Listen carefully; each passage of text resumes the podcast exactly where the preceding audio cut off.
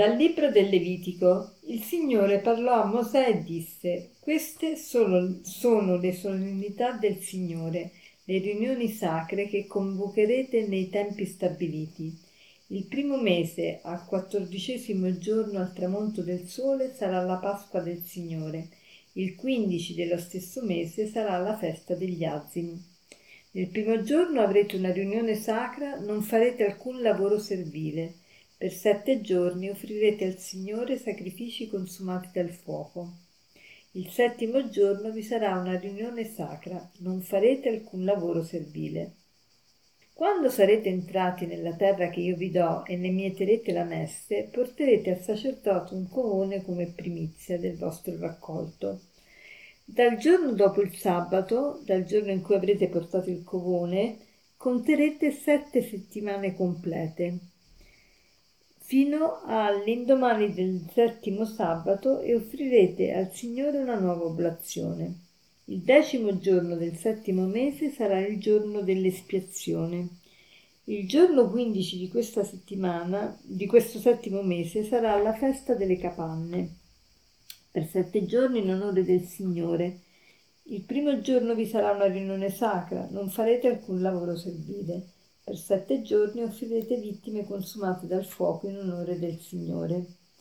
Queste sono le solennità del Signore, nelle quali convocherete riunioni sacre per, al, per presentare al Signore sacrifici consumati dal fuoco, olocausti e oblazioni, vittime e libagioni, ogni cosa nel giorno stabilito.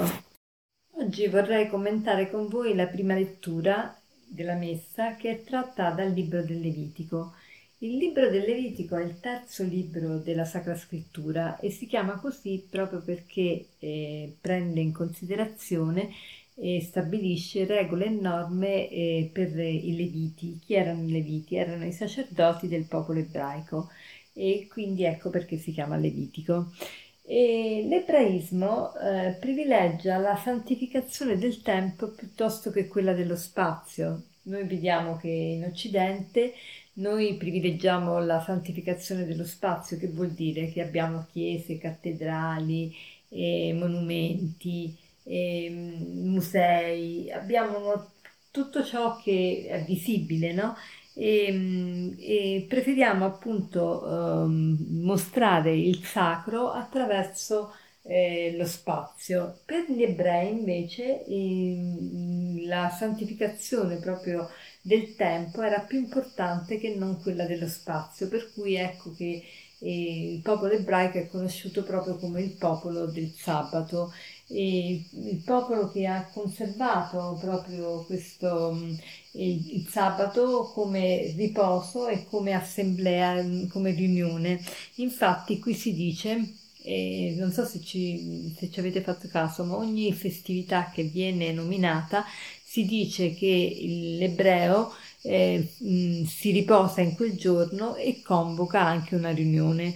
Quindi le due cose importanti per il giorno del Signore sono radunarsi insieme per lodare Dio e anche ehm, astenersi da qual- qualunque tipo di lavoro. Questo perché? Questo perché per l'ebreo è molto importante il rapporto con il trascendente e quindi se uno non impara a riposarsi in Dio, non solo non si riposa, ma non, ehm, non realizza diciamo, il fine per cui è stato creato, perché non siamo stati creati come macchine per lavorare sempre, ma siamo stati creati per la relazione con Dio. Quindi cioè, sono nominate qui tante festività, però quello che mi, mi, interessa per la nostra riflessione è vedere come queste festività, una volta nominate, si dice anche che, ehm, che queste feste appunto bisogna eh, celebrarle eh, tutti insieme e, e celebrarle eh, senza uh, un'attività lavorativa.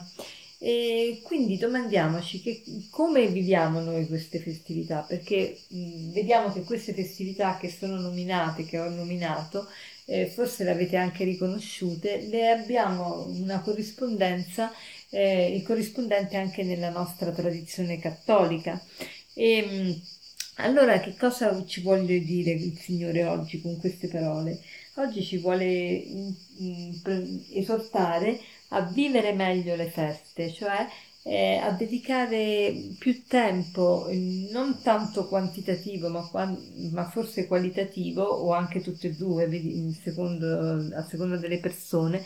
Quindi mh, questo brano ci invita a un esame di coscienza, a vedere su come impostiamo la nostra vita, se il centro della nostra vita è la nostra relazione con Dio, se, se le feste veramente le celebriamo, se ci riuniamo appunto se andiamo alla Santa Messa la domenica eh, e magari facciamo il proposito di eh, vivere meglio queste festività, cominciando proprio dalla domenica stessa, andando alla messa, ma non solo andando alla messa, proprio partecipare vivamente alla messa, interessarsi di che cos'è la messa, perché magari nemmeno lo sappiamo. E per concludere vorrei citarvi questo aforisma che dice non è il popolo ebraico che ha conservato il sabato, ma è il sabato che ha conservato il popolo ebraico. Non è il popolo ebraico che ha conservato il sabato, ma è il sabato che ha conservato il popolo ebraico. Buona giornata.